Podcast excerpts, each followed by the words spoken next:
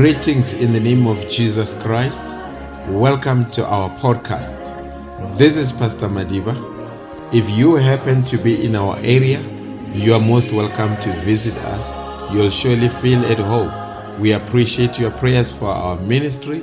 We hope today's sermon will be edifying to you, your family, and your friends. Welcome.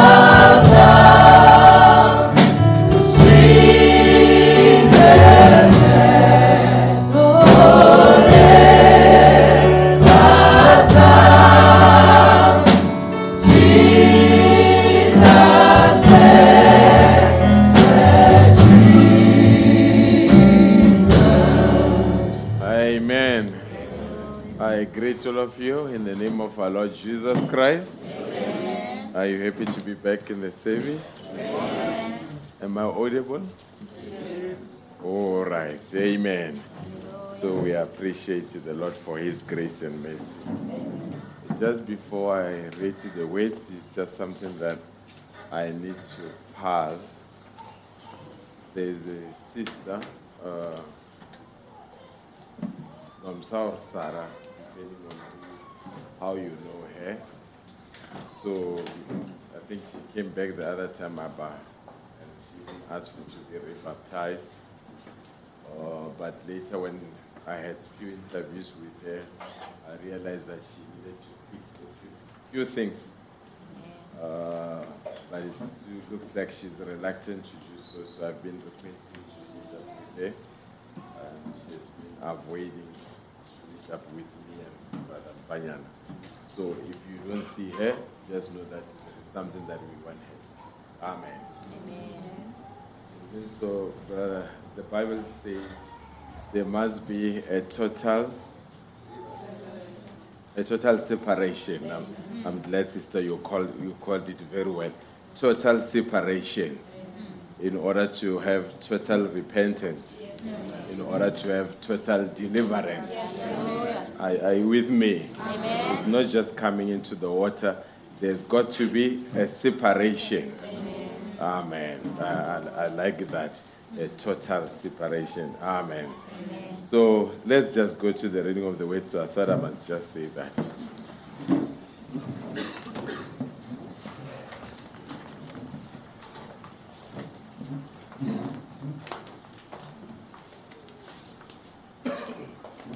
Isaiah 55 from verse 10. Isaiah. God bless you, sister. Um, is here. If she can just wave with the kids. Amen. God bless you, miss. Just a round of applause for her. All right. A serious round of applause. Amen. So God bless you. Amen. Let's turn our Bibles to the book of Isaiah, uh, 55, from verse 10 to 11. Amen.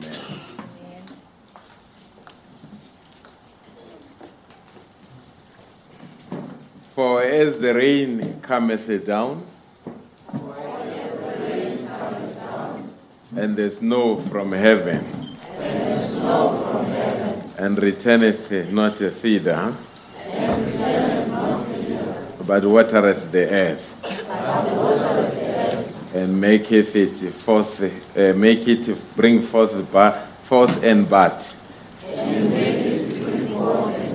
that it may give seed to the sower, and bread to the eater.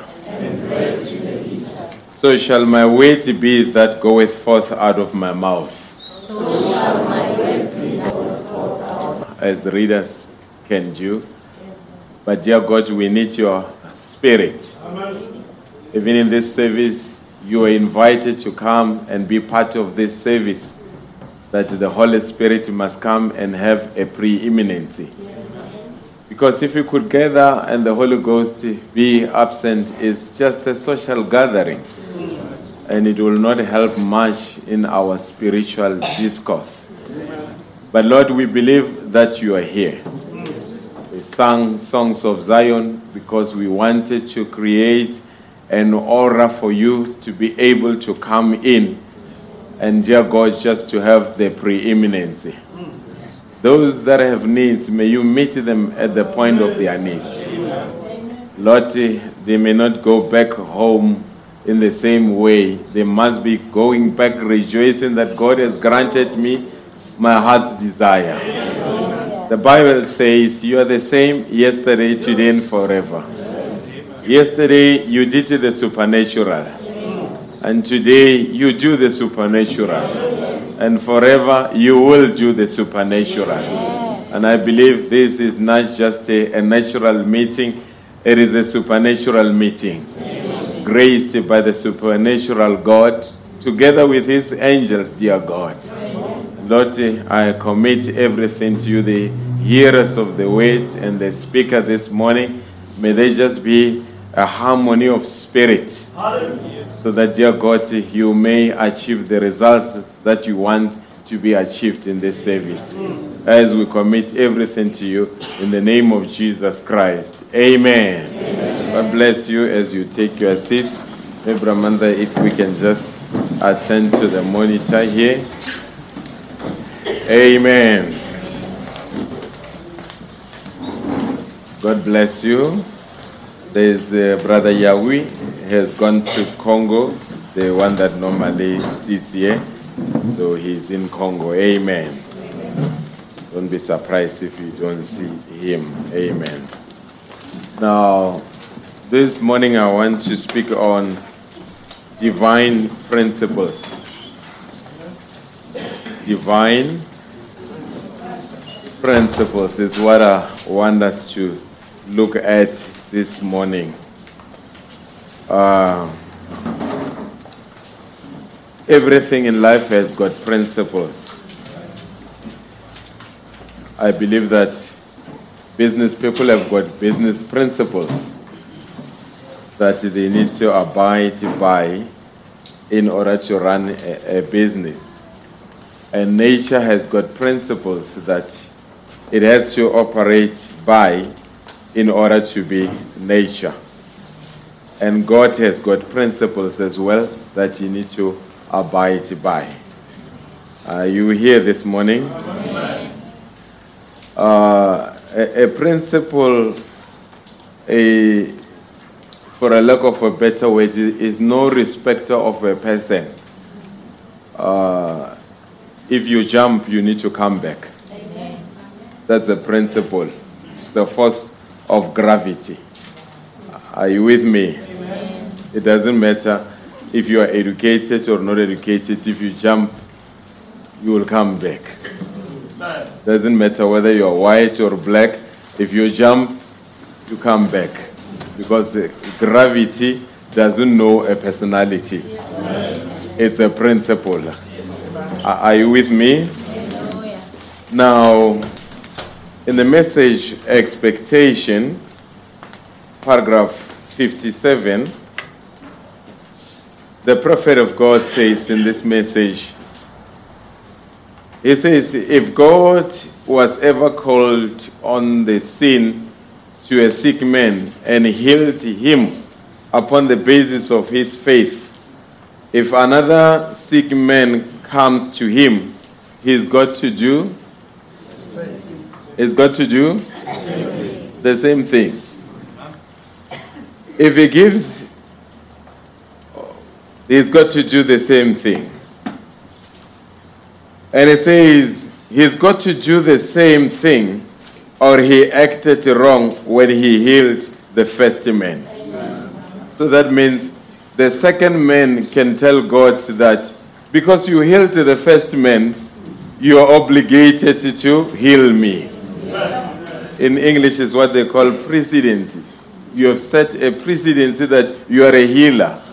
You healed that one, I'm sick, and I come on the same basis, you must heal me. Hallelujah. Then it says, if he gives the one the Holy Ghost that obeyed him in the Bible, exactly as he promised there in Acts, he said, The promise is unto you and to your children and them that are far, even as many as the Lord God shall call. I like it when it says, The promise is unto you, to your children, and even them that are far off. So that means what the Holy Ghost has achieved through them will achieve through their children and will achieve through them that are far. Are, are you with me? Now it says, he said to the promise, he said, if the man meets those qualifications, God is obligated by his word to fill him with the Holy Ghost. I like the key word there. God is obligated. You can make God to be obligated to do certain things. You can force God to do certain things and say, Lord, you don't have a choice. You've got to do it. God is obligated by His word to fill him with the Holy Ghost. Because if he didn't, then he made a mistake. And if God made a mistake, he is a man, not God. So that means God can never make a mistake. If somebody was healed yesterday, somebody can be healed today. If somebody was saved yesterday, somebody can be saved today. If God intervened yesterday, God can intervene today. But you must have a principle of expectation. Say, because Lord, I know what you are capable of, and I know what you have done, and therefore I would want you to do it in my in my space. Amen. Now, let me just look at this issue of a principle of precedency. When you get into the courts, what the entire legal fraternity or legal profession is based upon is to explore uh, the, I can maybe call it the doctrine of precedency. It's what they call case law in, in our courts. That means if Brother Mafakaza did something, it's just an example, my brother, you won't do it. Amen. If Brother Mafakaza has done something and he comes before the court and is represented by his uh, legal representative, and the legal representative persuades the judge that Mafakaza is not wrong. Maybe he was caught driving at 180 kilometers per hour, and he says, I was in a hurry uh, because I was rushing to me to go and visit a sick person. And maybe the judge feels pity for him and finds him not guilty. That means the next time I can drive at 180 kilometers and I can give the same reason that he gave, and the next judge is obligated to rule in the same manner because it's precedence. I don't know whether you are you with me here. That, that's the that's the whole thing about the legal uh, profession. That's why they will go and read into the case laws and say, was there ever a case that was like this? And they check even on a global scale. Was was there ever a, a case that was similar to this? And how did they judge according to that case? Then they persuade to the judge that in the previous case they judged in this manner. So therefore, you are obligated, based on precedency, to judge in the same manner. Are you still with me? It's what they call a case law. Now, if the legal profession can use precedency, how much more about us because we've got many cases here. Hallelujah. Every every every condition in the building I can find something that I can refer to in this uh, uh, case law. A- amen. Uh, somebody somebody needed something and they approached God in this and God granted to them. So he is obligated to grant it to you. Are, you here? And, and, and you've got, remember, as much as the precedence is there, what makes a, a lawyer to be skillful is their ability to persuade. The persuasion skills to tell the judge that based on this, you've got to judge. So they are already preempting how he must judge. And they will even say, based on this case law, my client is not guilty. This case has got to be dismissed. So this morning, if there is somebody that feels unworthy because of maybe a sin that they have committed, there is also well where I can go in this and say, somebody was forgiven. And if somebody was forgiven based on precedency, you must be forgiven. And if somebody was filled with the Holy Ghost, you have to be filled with the Holy Ghost. And if somebody overcame, you've got to, overcome. That's why a believer has got to find a scripture and a, and a verse and link up their situation on that verse and say, Lord, based on what you have done for Brother Job, you can do it for me. What you have done for so and so, you can do it for me. What you have done for the Samaritan woman, you can do it for me. And I can imagine your last punchline will be, You are the same yesterday, today, and forever. You, you did it yesterday, then you can do it today, and you can do it tomorrow. Young people, are you in the building? If the old timers overcame Satan, you must overcome Satan. And those that are coming after you, they must overcome Satan. Because why? It is based on precedency. Does it make sense, folks? Now, I said it doesn't matter whether you are, you are an intellectual or you are a fool. Hallelujah. Although I've never met anybody being a fool. Hallelujah. Whatever you are, even this morning, if we can say, you jump, all of you, no one will remain hanging in the air. Hallelujah. Well, force of gravity will bring equality in this church. Whether you are a believer or not believer, if we jump, we return. Because eh, according to the law of God, gravity is the force that pulls your body towards the earth. Hallelujah. So it doesn't matter what you do, you've got to. Now, if gravity is the force that pulls your body towards the earth, what does the weight do? Hallelujah. I I say if you jump, you come back because gravity pulls you. And the same way, if gravity has got a pull, the weight has got a pull. Uh, hallelujah. And that's what we are going to look into. Now, brother, in the message, Total Deliverance. Isn't such a beautiful title? Total Deliverance. Not half deliverance, total deliverance. Amen. Hallelujah. He says in this message, paragraph 49.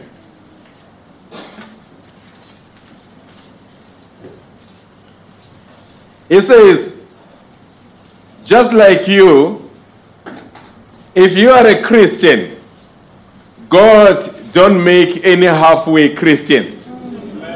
It's a principle. God doesn't make halfway Christians.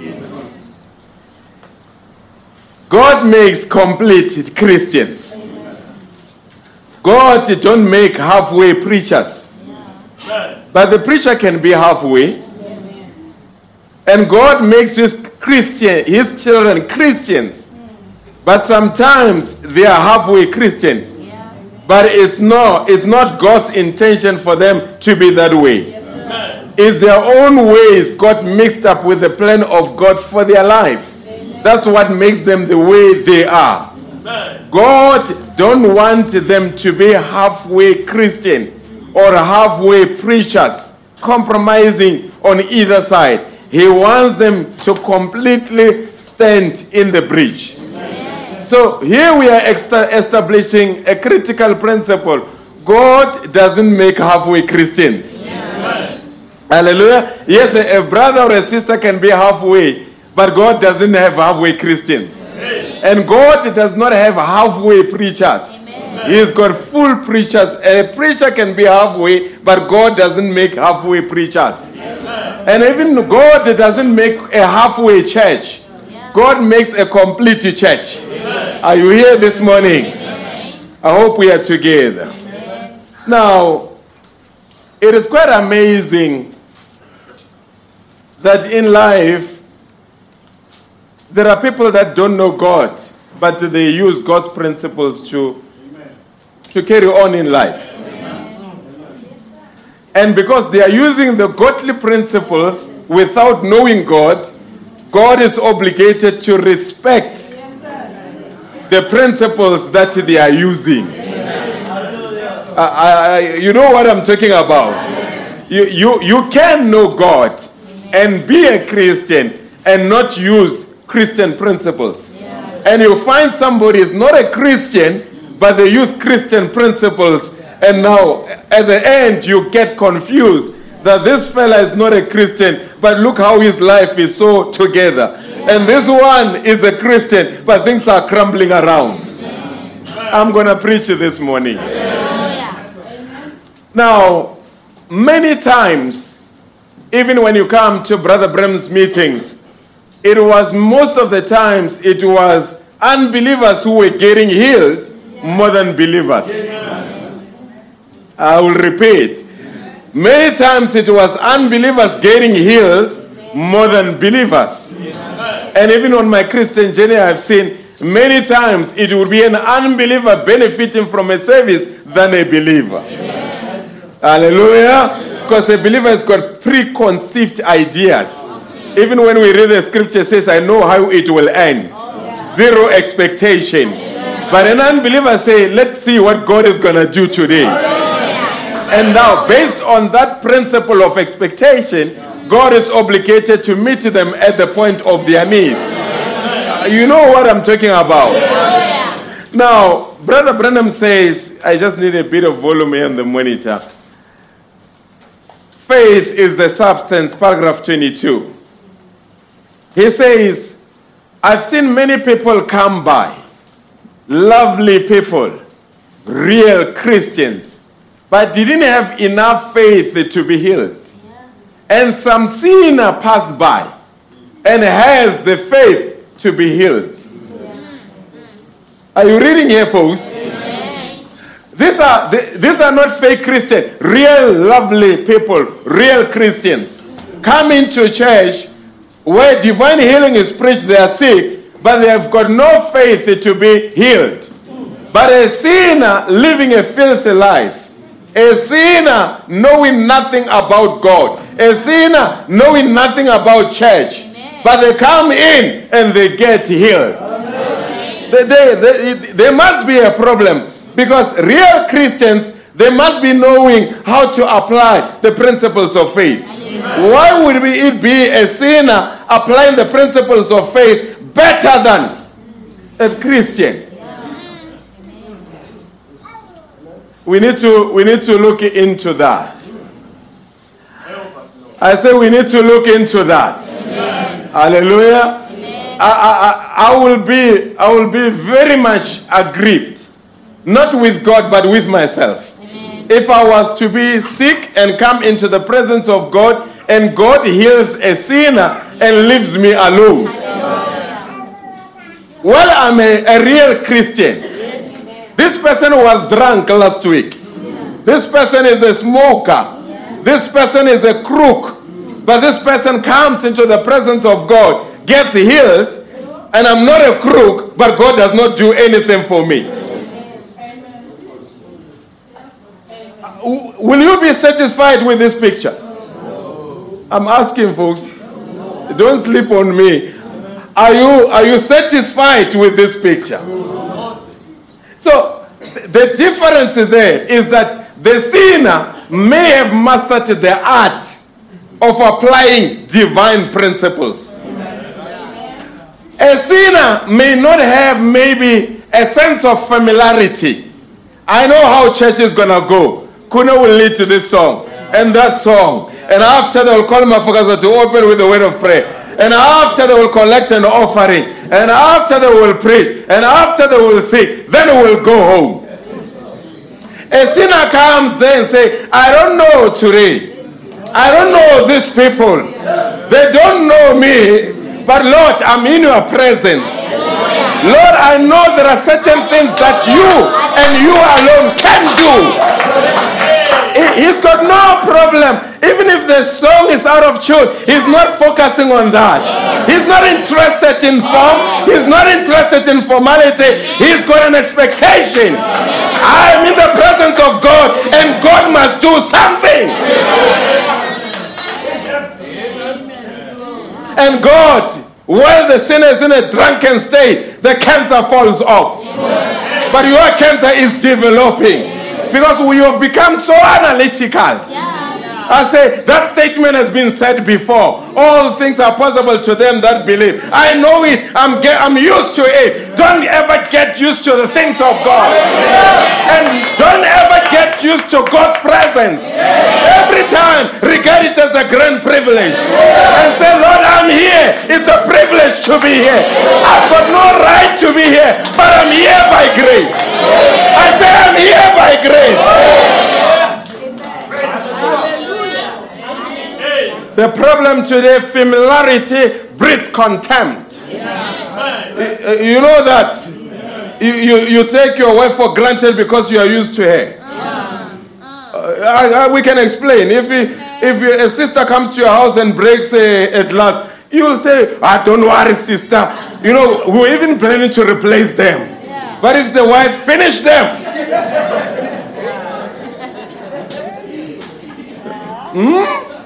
more patience with somebody that you are not familiar with.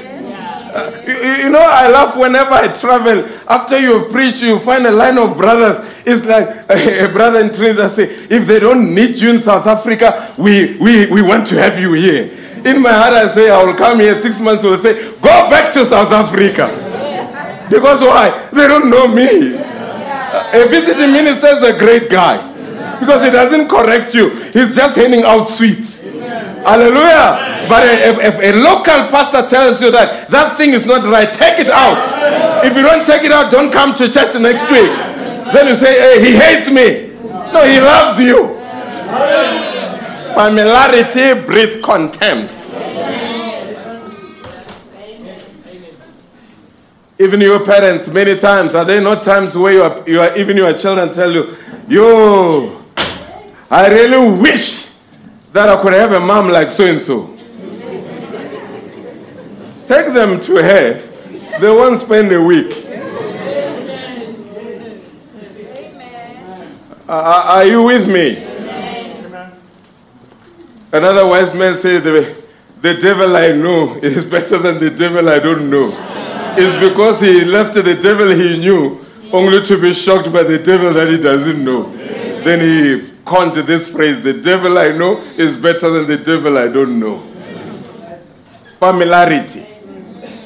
Familiarity takes away sincerity. Familiarity makes us to have a lack of sincerity. Amen. I hope we I hope you are with me this morning. Now experiences 73 is a paragraph. Now, how many agree that this acoustic panel is brown? How many agree with it? Or is anyone that sees it as white? We all agree it's brown. And what makes you to believe that it's brown is because you trust your sight. Is it so? Are you with me? Actually, the whole church agree that it's brown. Now, the prophet says, if you can trust the human part, why not trust the superhuman part? I I have a question, folks. You all agree that this is brown. But if I put a cancer ravaged person here and say, she can be healed, all of a sudden you go into your analysis. Brother Mariba, be careful. What did the doctor say about it? W- What stage of this cancer is it? Is it stage one? If it's stage one, maybe, maybe stage two, maybe stage, but this is stage four. This person is terminally ill. Why don't you just help them to make right with God and they die? That's what you will think. Are you with me? I- I'm demonstrating that many times we trust the human part, but we mistrust the superhuman part. And if you can trust the body, why not trust the spirit? If you can trust the body, why not trust the spirit? For the spirit is superior over the body. Uh, Hallelujah. Uh, I mean, we are all sitting down. All of you, you are thinking that once it's done, we stand up, we are going home. None of you is thinking that, but what if I won't be able to sta- stand? You believe that your body will stand. You believe in your body. But why the same faith you don't apply it and believe in the things in the spiritual form? If you if you believe you're gonna stand from your chair, why don't you believe you're gonna stand from your condition? Uh, I will repeat. If you believe you're gonna stand from your chair, why don't you believe you're gonna stand from your condition? I don't know what condition it is, but whatever condition it is, you can stand from that condition. Ah, I, I say, you can stand from that condition. You believe this is brown, then you must believe when I say you will stand from that situation. And you had much better believe me when I say that trial will be over. And you will overcome from that trial. Not somebody overcoming for you, not an angel, but you will overcome from that trial. You, you, as an individual, you will overcome from that trial. Yes, I'm preaching, I hear an amen, but I know that there is a bit of restraint and consciousness. And say, maybe you don't know, you have not analyzed. Hear me out. I don't want to hear you out. Hear your faith out. And I say, you can faith it out of that situation. Come on, church, are you here? I said to this morning, this is not a social gathering. This is a supernatural gathering. And we believe God is here to respond to our needs. I said, God is here to respond to our needs. You believe this is brown, but when I say God is here, you doubt that. I say, leave that God is here. Say, God is here this morning. And every sickness this morning can be healed. Not some, every sickness can be healed. And the Lord thy God that healeth thee of all, all, all thy diseases. Every sickness can be healed. And every problem can be resolved. I say every problem can be resolved. Ah, church, I need you to stand up like an army. The every demon can be overcome. And every devil can be defeated. Not tomorrow now. I said not tomorrow now. For the spirit is superior over the body. And thou says the prophet, and I believe in that. Precedency. What God has done for somebody yesterday, He can do it for you today. What God has done in the yesterday service, God can do it today. I'm tired of a dead religion. I want God on the move. When you see that's God doing that, that's God doing that, that's God doing that, because He's a God of deeds. Not the God of sermons only, He's the God of deeds. And we can send him to every area where there is a problem. My friends, we can send him to Zimbabwe now. And he can begin to work on that situation. Away from you. It doesn't matter how many miles apart. Faith knows no distance. I said faith knows no distance. And faith knows no border. It can reach everywhere. That's the of faith. When I was in Trinidad, there was a witch that they made a prophet that I'm not going to preach more than 20 minutes. He had told them that he told the church it's a waste of time and waste of money for this man to come here. And when I got there, they didn't tell me. And I preached and I had a problem with my voice, you remember. And the last service, I was almost convinced that I must tell the local pastor and say, finish the convention because my voice is gone. But while I was in the room and I prayed, I said, I didn't come all the way from South Africa here to start a convention and not finish it. I'm going behind that pulpit and I'm going to deliver every sermon that God has placed in my heart. And after I delivered it, and then I was told that the witch said so and so, I said, That witch has got no power over me. I say, That witch has got no power over me. Are you here, church? The problem we surrender so easily. Sometimes we surrender so sometimes you've got to be militant and say, not here the table. Try next door, but not here. Not in this church, try another church. Not in this home, try another home. It requires a certain degree of militancy.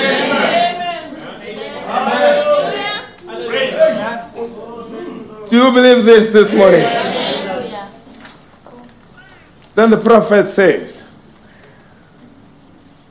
the word became flesh.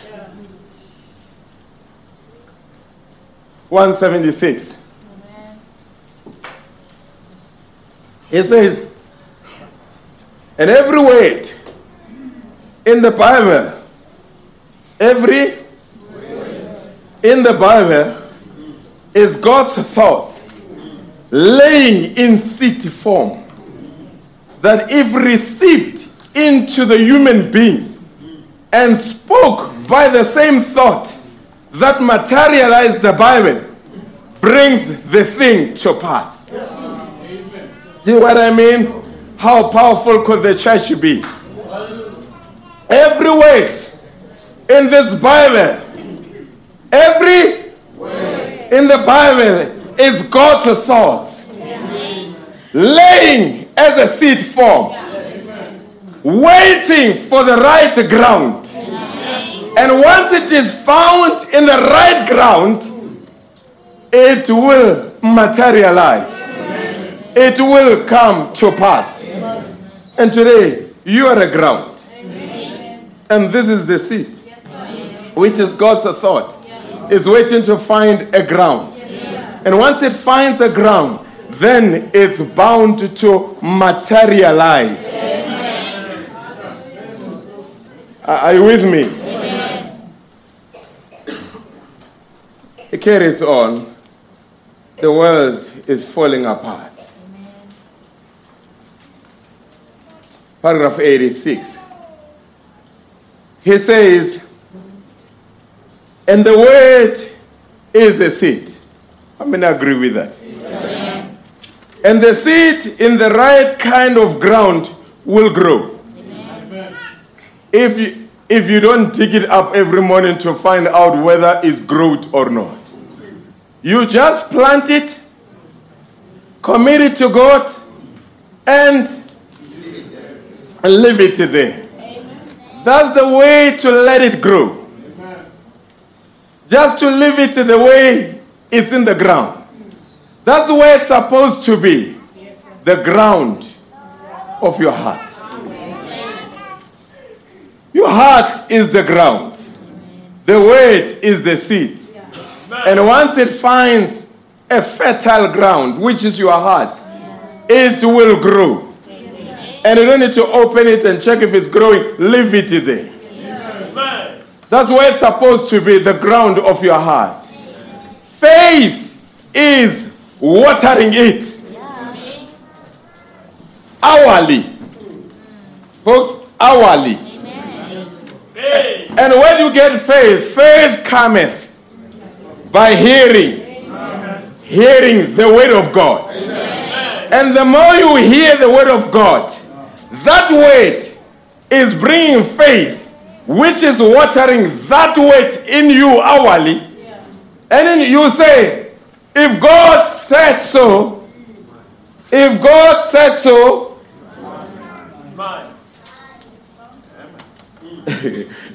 I just imagine if a, a very rich man gives you a blank check and say, sign what you need here. And you just stare at him. And say, sign here, whatever numbers, you just stare at him. He will take the checkbook and give it to somebody.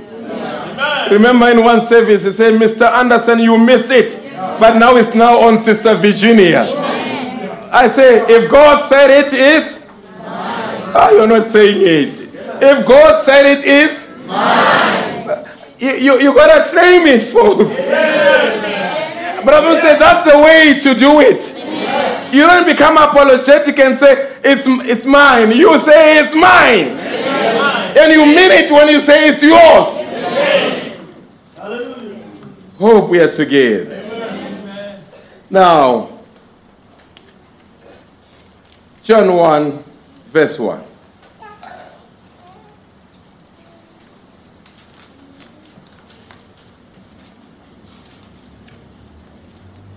Let's read it together. In the beginning was the Word. And the Word was with God. And the Word was God. Verse 14. And the Word was made flesh. This, this is a divine principle for the hour. In the beginning was the Word. But the Word will not remain in that form. And the Word was God and will not remain that way. That Word must become flesh. I- It's a, it's a principle. Now, where we read, my brother, before I come back to this, Isaiah 55, verse 11. It says, So shall my way be that goeth forth out of my mouth. It shall not return unto me void. The word shall never return to him void, but it shall accomplish that which I please, and it shall prosper in the thing whereto I send it to. So, if in the beginning was the Word, the Word was with God, and the word was God. When that word cometh down, leave it, leave that scripture. Isaiah. And that word cometh down and becomes flesh. It will never return to him void, but it shall accomplish that which I please, and it shall prosper in the thing whereto I send it. So, what does it mean? The word shall never fail. And when the word has been proclaimed and left to God's lips and goeth forth, it shall accomplish that which pleases God. And it shall prosper in the thing whereto I send it. So the word in you shall never fail. The words in you shall never fail. Then let's come here.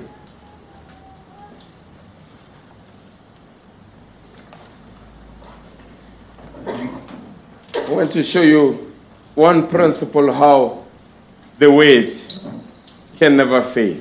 Shown you this before.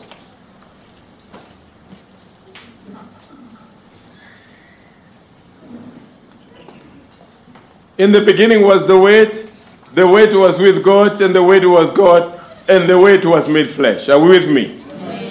And I say, once the weight is made flesh, the weight will prosper and they will achieve what it was sent for. Jesus, do we believe that Jesus Christ was the Word made flesh?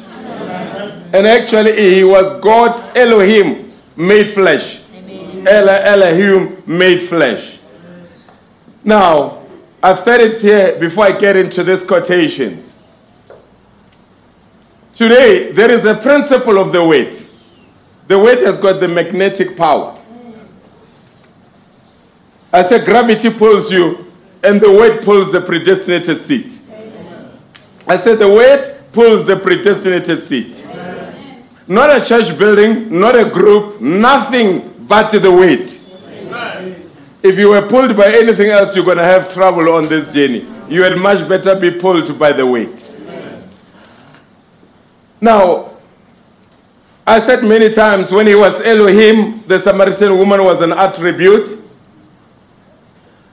and the priest was in there. When he was the Logos, the Samaritan woman was there as the theophany. And they all became flesh. The priest became flesh, the Samaritan woman became flesh, and God became flesh. But if we were to ask you based on the what was on the surface and say who has more proximity to God, you would have said to the priest because he came from the right lineage.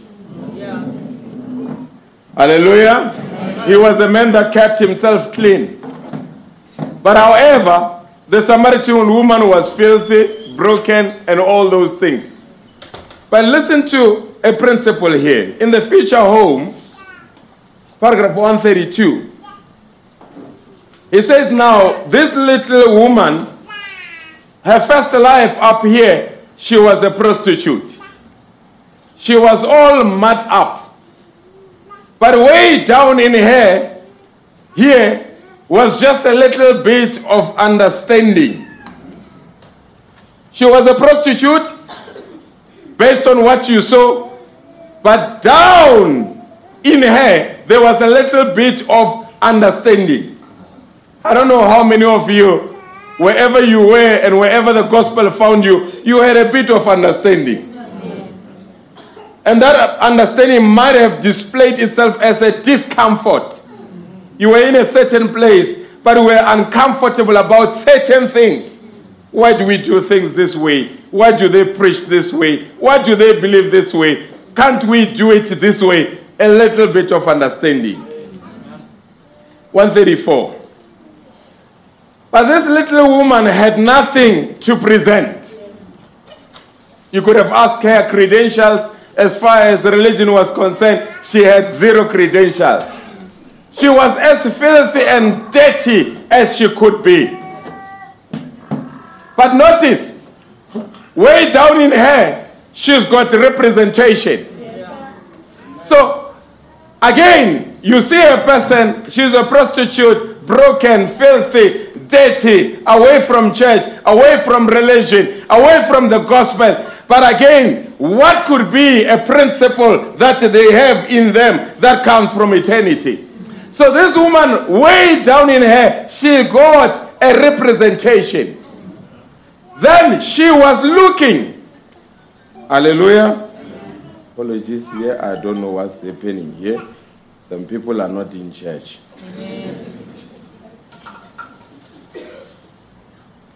Imagine if you phone the pastor on the pulpit. Amen. You'll bear with me and switch it off. Now, this little woman had nothing to present. She was just as filthy and dirty as she could be. But way down in her, she got representation. Then she was looking, she was looking for this to be made flesh. What was she looking to be flesh? What was she looking for to be flesh? She, she understood based on the principle the weight must become flesh. Are we together? Let's carry on on the Future Home 137. No more doubt. You didn't have to explain it. She saw it. She believed it. And away she went. Why? What did it do to her? It redeemed her. The principle of redemption is that anything that has been lost has got to be redeemed. And the way to redeem it means it has to be brought back. So, although she fell into sin, she was a prostitute, but the principle of redemption hold it here that she's got to be redeemed and be brought back. I don't know how many believe that. Now, watch. He came to be a redeemer, is that right? What does redeem mean? Bring back. Why didn't he get the priest? He was never up there. You can never redeem what you have not lost. If we say you are redeemable, you've got a place that you must be redeemed back to. And when we speak about restoration, restoration, I said, is not replacement, is to restore the very thing that you have lost. Job was not replaced with new children. Job was restored his own children. And the same thing with you. Anything that you have lost is not going to be replaced. In God's economy, we don't work on replacement, we work on restoration. Do you believe that that is a principle? That whatever has gone down, it must be exactly the same thing that comes back and is restored back to you. The Samaritan woman was a child of God and she had to be restored back to God. And if the gospel was working on replacement, the priest was qualified to replace the Samaritan woman. But it's not a principle of the gospel to replace. I say it's not a principle of the gospel to replace. In the gospel, things are irreplaceable. And you in the gospel, you are irreplaceable. I thought you would say a better amen than that. Imagine when they say you are irre- in God's economy, you are irreplaceable. Are you with me? Brother Tom, there will never be another Brother Tom. There will never be another Brother Tom. Only Brother Tom that is there in the kingdom of God. God will never replace you. Tell Lorraine, God will never replace you. And all of you, God will never replace you. And if He had to replace you, He would have replaced you. But it's because He has got to restore you. And how does He restore you? The word must become flesh. And the word, when it becomes flesh, it becomes a magnet. And when it becomes magnet, it pulls to the people that are around and they will come and be attracted to the word. That's why this morning I say we are not attracted to a church building.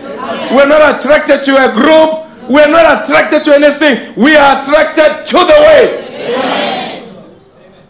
No man can come to the Father, to me, unless he is drawn by the Father. Something pulled you to come this way. And are you realizing that uh, as much as there could be turbulences on the Christian journey, you keep on keeping on? How many know what I'm talking about? Where the devil thought you will let go, but you can't let go.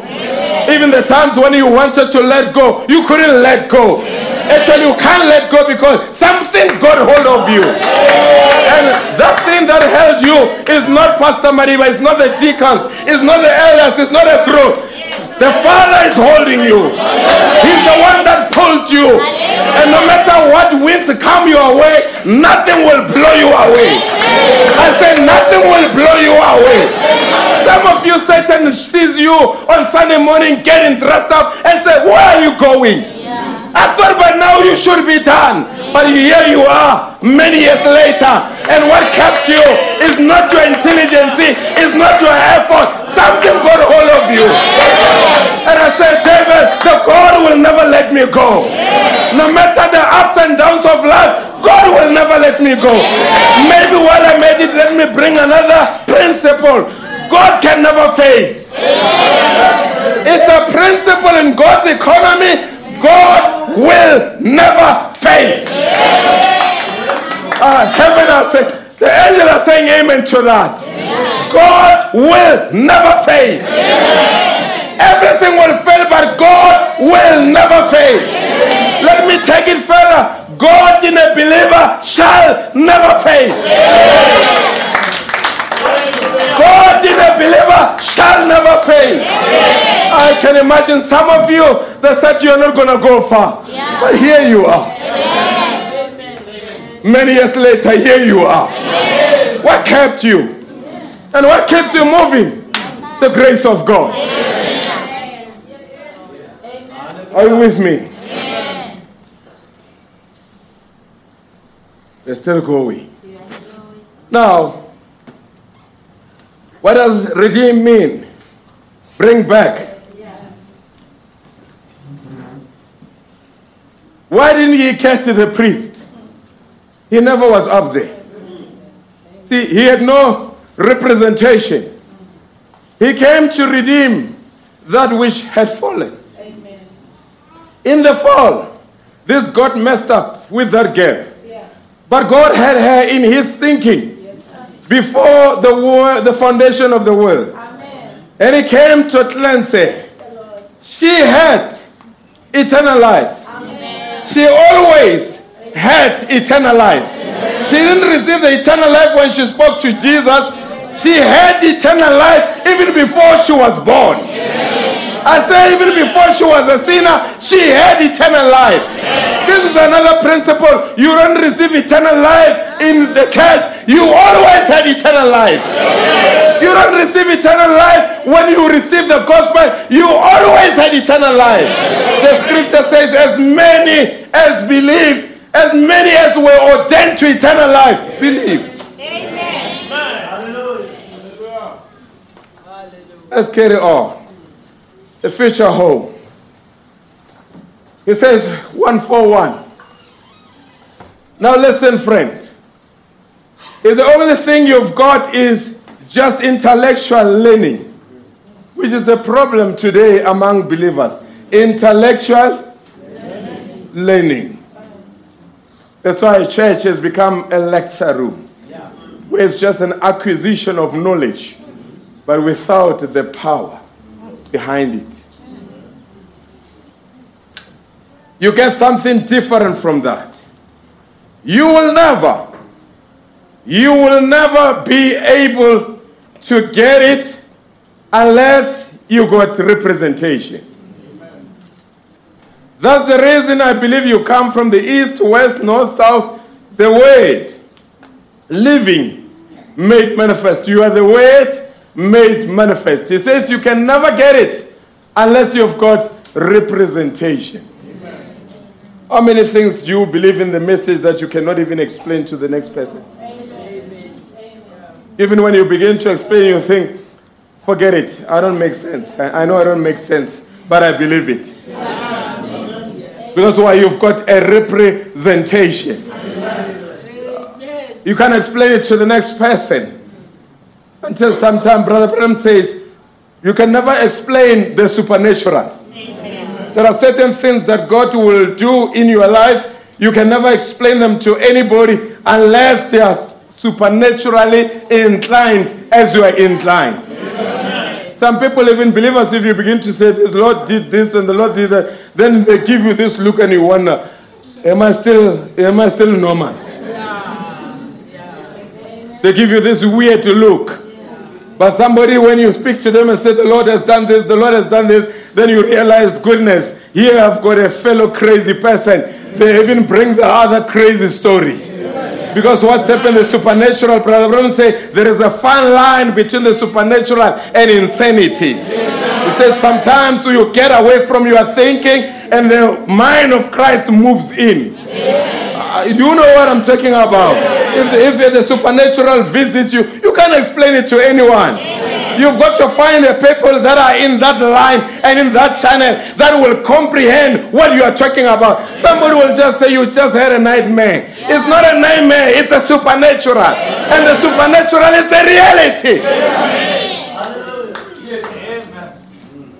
You know, sometimes when we preach behind the pulpit, there are people that normally would not see only one person. Eh, uh, somebody saying, hang on, they are drunk. Yes, in the spirit. Hallelujah. Yes, there are times where you a, a preacher is preaching, but it's not alone. And you see a preacher, but you see another one that looks like a preacher. Hallelujah. You see uh, his spiritual theoph- his theophany. I, you don't say amen. Do you believe this thing? Do you or you think maybe I'm crazy here? Trinidad they gave me some shot. It's a reality. You you can feel the presence when you're alone in the room sometimes. And so somebody walked into the room. There is another presence that I cannot explain. Brother, you are not crazy. It's God in the building. Sometimes you you pray and pray and really get lost in the moment. And you begin to see things in the supernatural realm unfolding. That's God. And that's normal.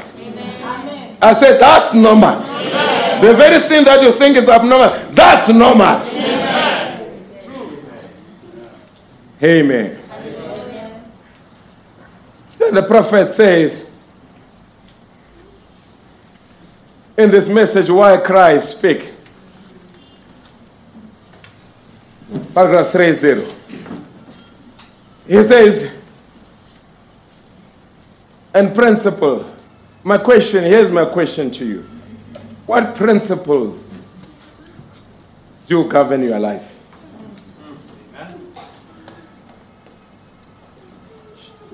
Are you not frustrated because many a times you are looking for the outcomes of the principles that you do not apply?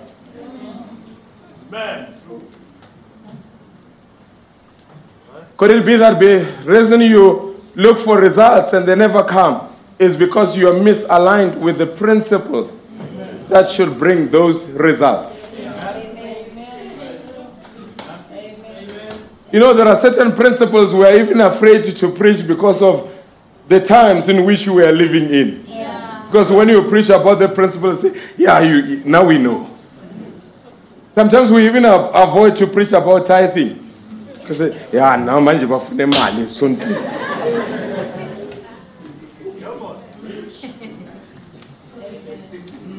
Hmm?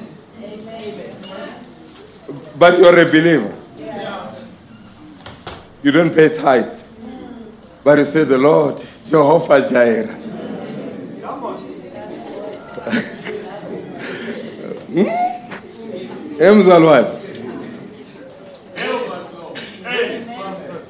I was invited by a, a Hindu man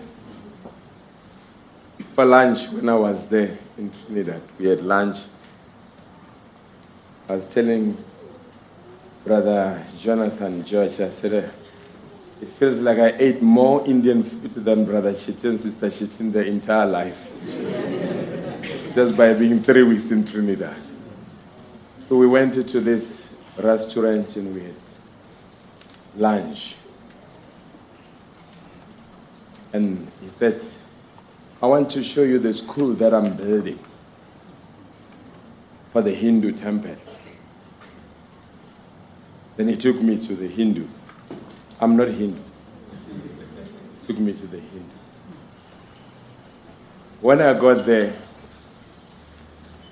this man must be running seven supermarkets in Trinidad.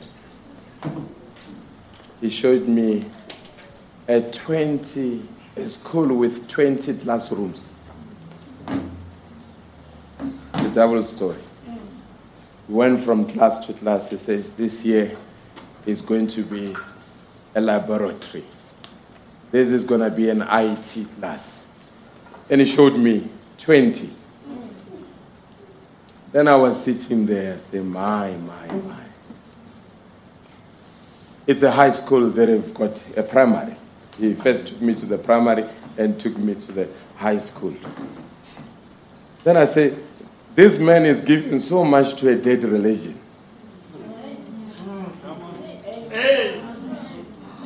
This man is giving so much to a dead religion to protect his kids from the Hindu, to stay in that dead religion. Say, we need our own Hindu school. Here we've got it. Are you with me, brother? But come to Christianity, my daughter. We can talk with the mouth, but pocket.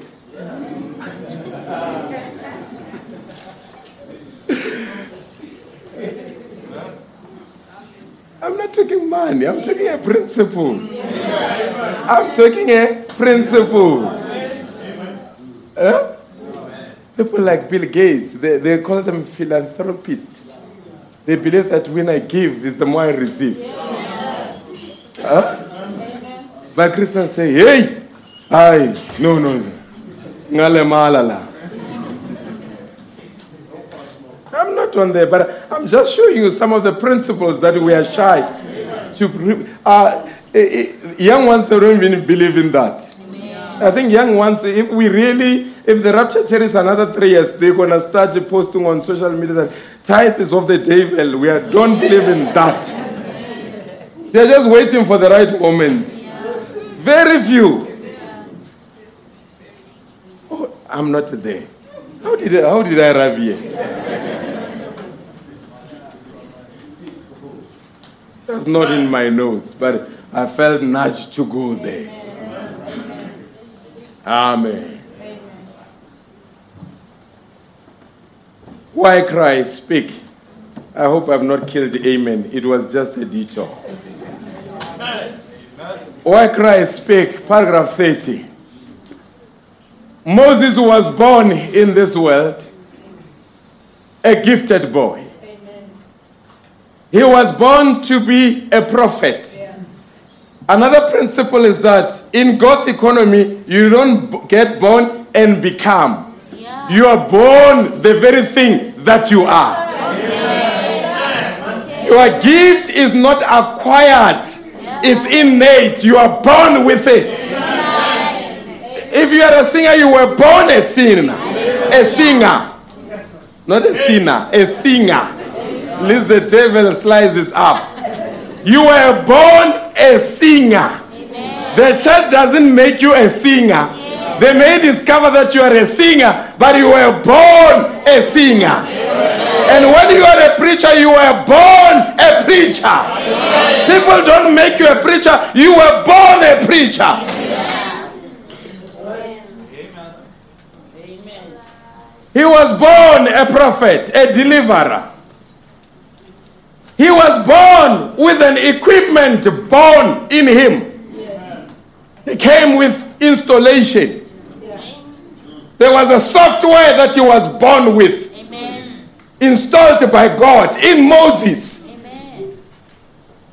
And every every believer is born with an equipment. A divine equipment.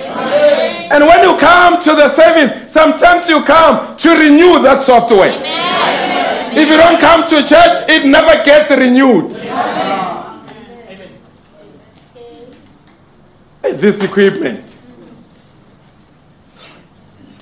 is the one that pulled you.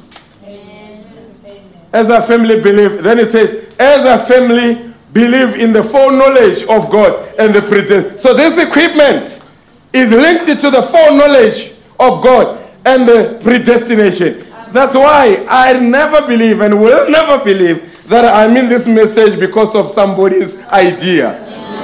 No, not by somebody's favor. It's by the grace of God. Because I was born with an equipment. And you were born with an equipment. That equipment it was put there by God. And maybe a brother, that's where you need to understand. The very person that testified to you is not your master. Amen. He might, you might have known, not known the message, but it's not your master. are, you, are you here? Your master is the Lord Jesus Christ. You can say, brother, you testify to me, but I'm not your disciple. I'm the disciple of the Lord Jesus Christ because he's the one that put an equipment in me. I normally meet people in the messages I travel. This one ah, this one is my child in the faith. And it's spoken with a possessive tone. That no matter even you can try, you, you are mine. No, you are not yours. We are God's people. We are not yours. You know, you, you were just used by God to testify. It's not your message. Even you, you were found. And even the one that found you found was found by somebody. And who found all of us is the Lord Jesus Christ.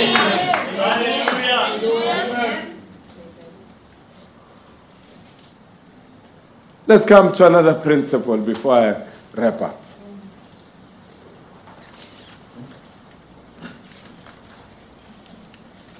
Mark 16.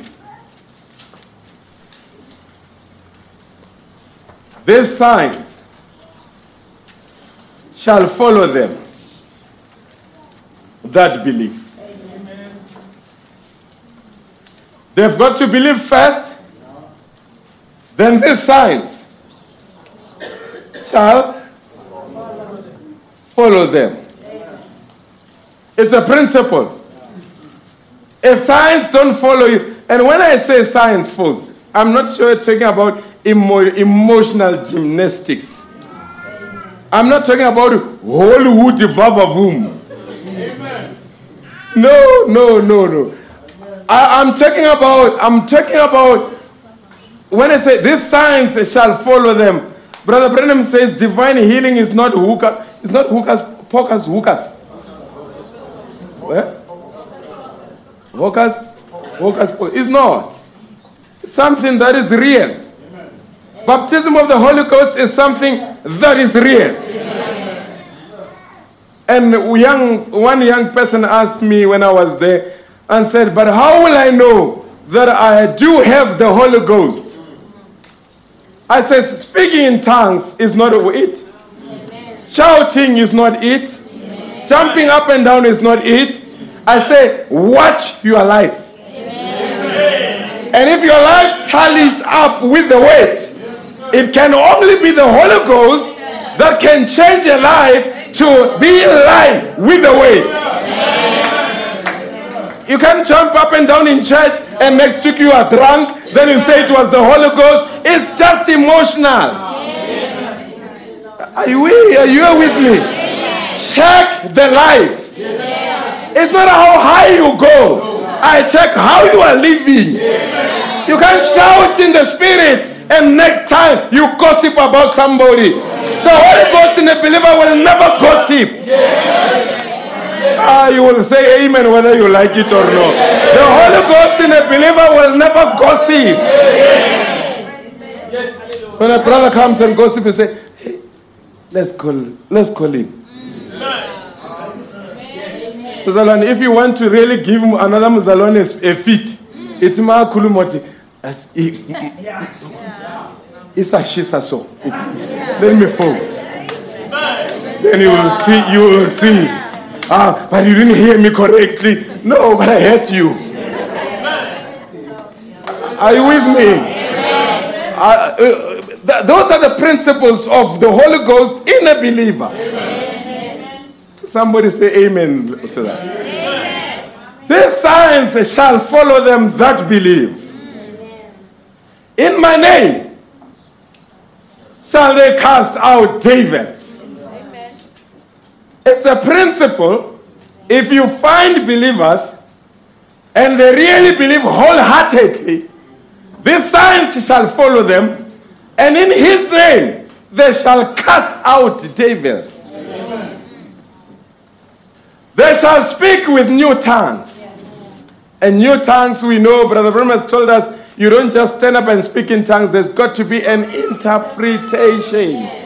If there is no interpretation, Paul says, we're going to look like a bunch of lunatics. Carry on. Like this. There's a brother somewhere, they say, every time he just comes and sits in the front, one Sunday he just comes and laughs. Then he tells the deacon the Holy Ghost anointed him with the laughing spirit that day. Next week he comes, he cries. The other week he cry, comes, he just keeps silent. And so the Holy Ghost said he must never say anything, no movement. Funny things. Funny things. And when you don't know how these things work, then you fall for it. And others will start being afraid of him when he's quiet. They say, The Lord is going to show him nothing. Where is it in the spoken word? Everything, even gifts, are governed by principles. Every, even preaching is governed by principles. Anything that a believer does, it goes according to principles. And if the principles are not in line, God is not going to use it. This sign shall follow them that believe. In my name shall they cast out devils. They shall speak with tongues. And a lot of times, let me pause here. The devil will never say, I'm a devil, he will say, I'm, a, I'm an angel. I remember when I was in Botswana, this boy came and they called us to, to the room that this boy he was quite in a state. We got into the room when we find him in the state with foam coming out of his mouth and just uttering some, some, some, some nonsensical utterances. And you could see that he was demon possessed. I mean, the next moment he was there in the service, everything was fine. The next moment he's in the room with foam coming, he's uttering some, some things in an unknown tongue. And we prayed for him and prayed for him. And then after we left, and after we left, by the time we got to where we were walking to, then this boy comes running. Stop, stop, stop. And we stop. Then he says to me, You, when you live here, you're going to be involved in an accident and you're going to die. Then I look at him. You know, you know, God must give you the spirit of wisdom. I knew it was not the boy, it was a demon. Then I, I asked because I knew that the boy doesn't know what car I drive. Then I said, What car do I drive? And the demon looked confused. I said, What car do I drive? And if you don't know the car that I drive, how, how are you going to know that I'm going to be involved in an accident? I say, It's a demon. I cast you out in the name of Jesus Christ. But most of the time, we believers, we get scared. And even when you drive, we begin to be shaky because a demon has prophesied over your life. We reject the prophecies of demons. God has never given us the spirit of fear, but He has given us the spirit of sound mind. We fear no devil. And when we meet the devil, we cast it out. But believers today are so scared. I mean, I'm not scared even with one demon. Nah, nah.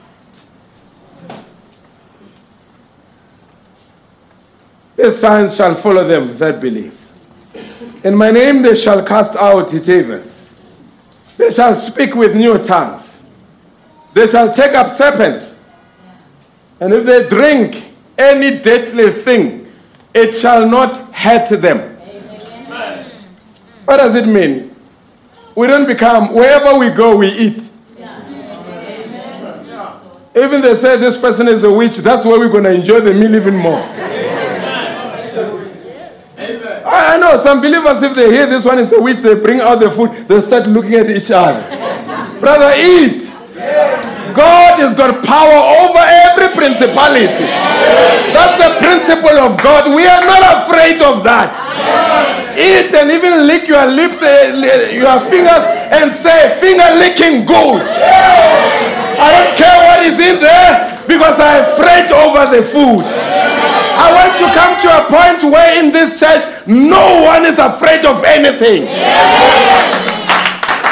Where fear has got no room whatsoever. Hallelujah. Amen. Wonderful.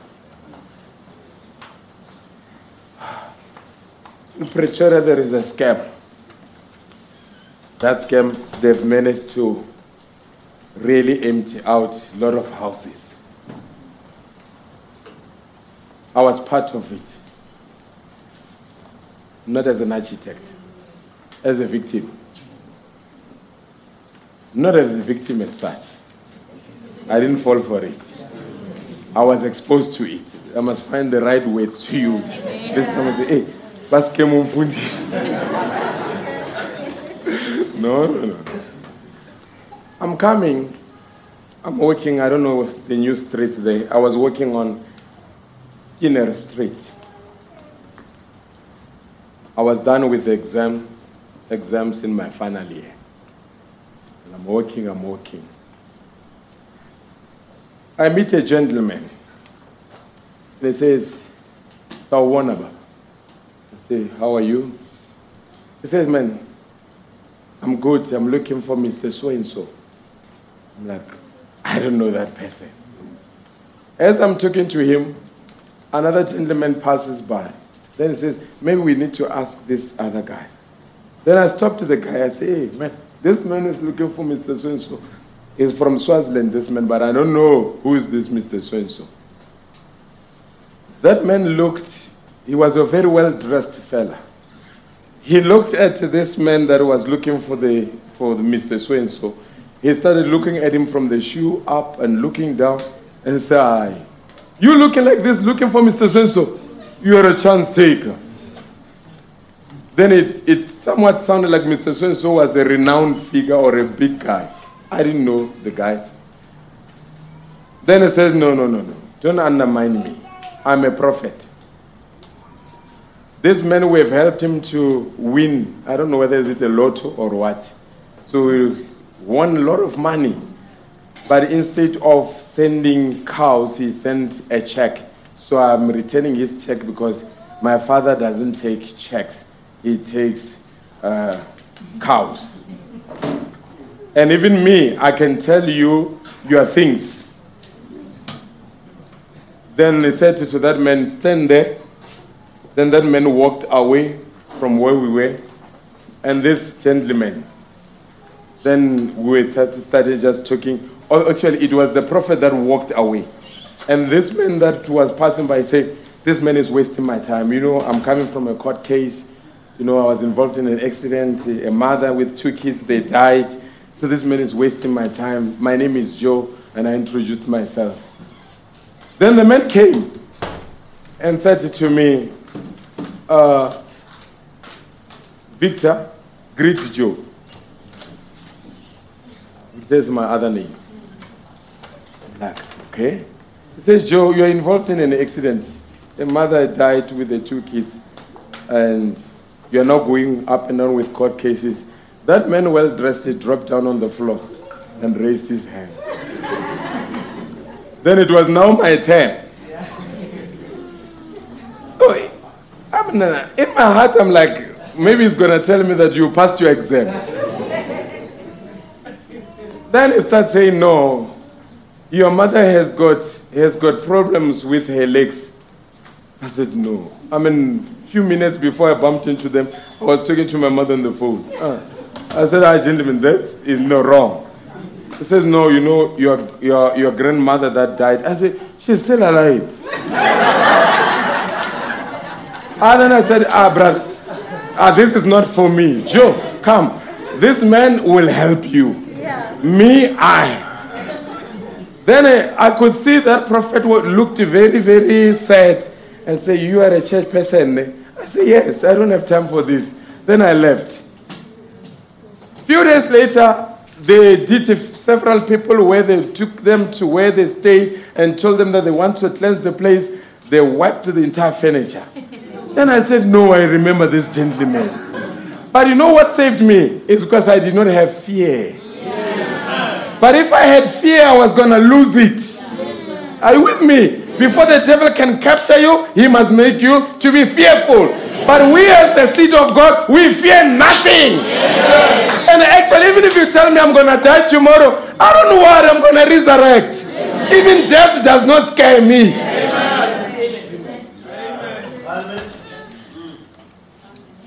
If they drink any deadly thing, it shall not hurt them. Then they shall lay hands on the sick. They shall lay hands on the sick and they shall recover. It's a principle. If you are sick, come and see the elders of the church. We lay hands on you, then you will recover. It's a principle. And God will respect his principle. God bless you as we stand.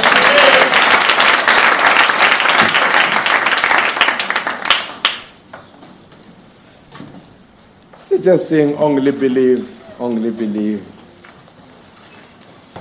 Friday we are all here, seven o'clock for our prayer meeting.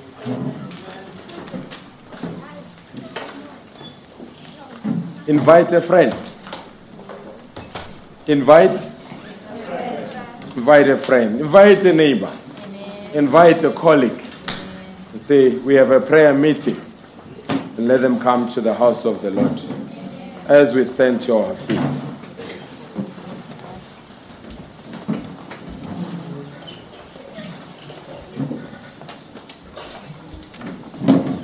What makes a prayer meeting to be great is people that have been praying for it before it takes place. Amen.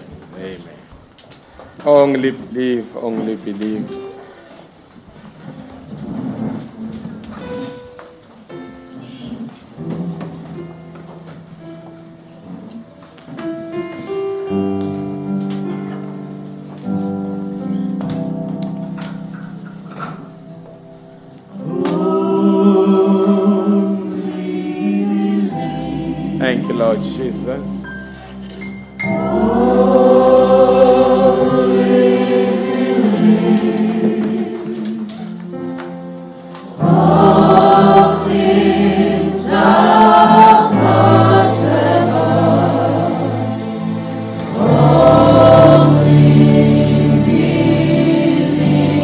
The door closed.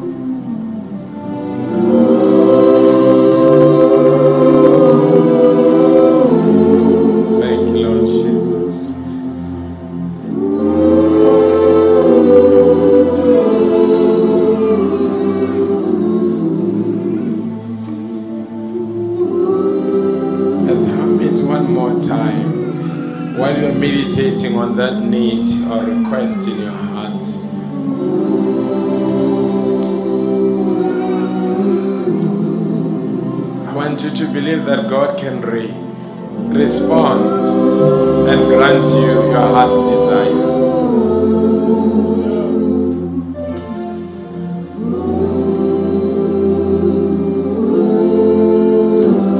As you raise your hand and say, Lord, here am I. You know my heart, you know my desire. God is watching. A principle. Only believe all things are possible to them that believe.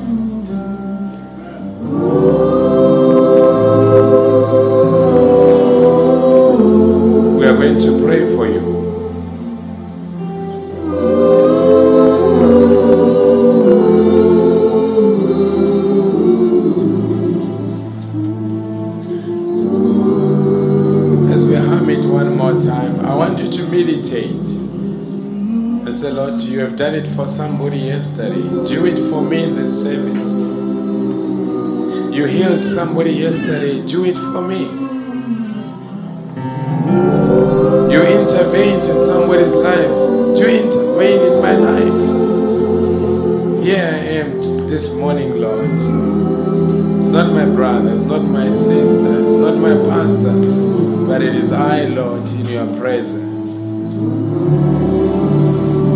God is here.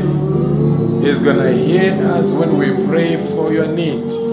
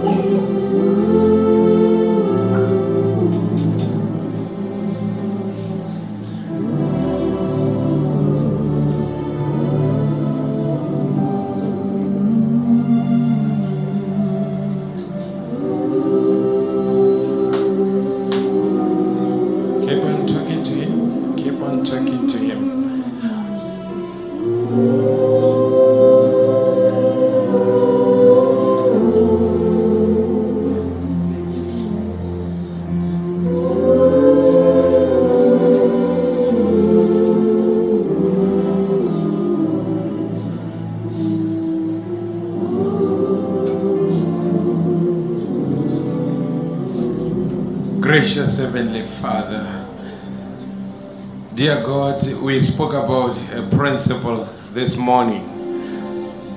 And a principle is that what you have done yesterday, you can do today. A principle is that if you were a deliverer yesterday, you are still a deliverer today. If you are a healer yesterday, you are still a healer today. That's why Paul says Jesus Christ is the same yesterday, today, and forever. And this became a theme of the ministry in the end time when the prophet went from meeting to meeting and said, He is the same yesterday, today, and forever. This morning, dear God, I believe that you are here. Dear God, your people are here reverently, have been praying and speaking to you about their needs. Dear God, you are not a stature, you are a prayer hearing God. Sometimes, dear God, the devil speaks about you and distances you away from the people. But this morning, dear God, I wanted to tell them that you are so near and you are so more real than even the things that they see with the naked eye. That, dear God, you can still do the miraculous amongst them, dear God. There are people that are looking for various things, dear God. Because as children, they look up to you as the parent, as the father. May you grant them their heart's desires, dear God. Because, Lord, everything is possible with you. That's why we sang a song, All things are possible to them that believe. And this morning, we all believe. We all surrender ourselves. We all report to you that we are your children. And we don't doubt you at all, dear God. May you search every heart this afternoon. May you check what is bothering the heart, dear God. May you be responsive to their needs. We want to testify about your greatness and mercy. Dear God, we appreciate that we worship an almighty God, an able and God, dear God. Everything is possible to you, dear God. And if there is a demon that has been bothering them, we bind that demon in the name of Jesus Christ. Satan, you are a liar. I come against you in the name of Jesus Christ. I'm driving every demon away from your people, dear God. Whatever plans that they have, may you make it a reality. Whatever, dear God, aspirations that they have, may you make it a reality, dear God. If there is something that must be restored, may you restore it in the name of Jesus Christ. Oh, dear God, everything that is needed to be done, let it be done in the name of Jesus Christ. Lord Jesus, where would we be had it not been of your grace? What would we be without your grace? Many times the devil thought he had us against the wall, but here we are. And Lord, I'm praying for everyone that is sitting on every chair. May you search their hearts. May you inspect their lives, dear God. If there is a sin, forgive it, dear Lord. And if there is a reconciliation that is needed, may you grant it, dear God. Oh, if there is a sickness that must be healed, may you heal them, dear God. Everything that they desire, may you grant it, dear God, in the name of Jesus Christ. So that next time when we come, dear God, people should have testimonies about what you have done in their lives. Dear God, we are going to have a prayer meeting on Friday. And they will be inviting friends, colleagues, whoever they may be. And dear God, you said, This sign shall follow them that believe. In my name they shall cast out demons. And we don't believe that demons can be in a prayer meeting, dear God. There's bound to be deliverance in the prayer meeting. There's bound to be the forgiveness of sin. There's bound to be repentance, dear God. There's bound to be restoration, dear God. Why don't you begin in this service today, dear God, before they leave here? And those that are sick, may they say, I was sick, but now I'm healed. Those that were weak, may they say, I was weak, but now I'm stronger. Dear God, I know you will do it because you have done it many a times. I'm a witness of that. May you do it once more time. We pray, dear God, for the traveling mercy for them as they'll be going home. May you grant them the traveling mercy. And may the angel of the Lord go to every house and be there and be on guard against all the principalities of the devil. We appreciate you, dear God, as we commit everything to you in the name of Jesus Christ. Amen.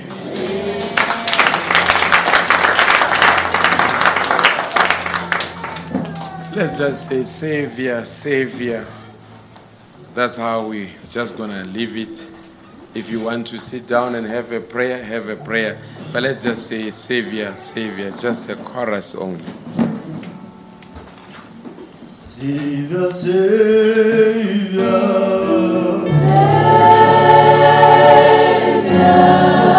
Cry.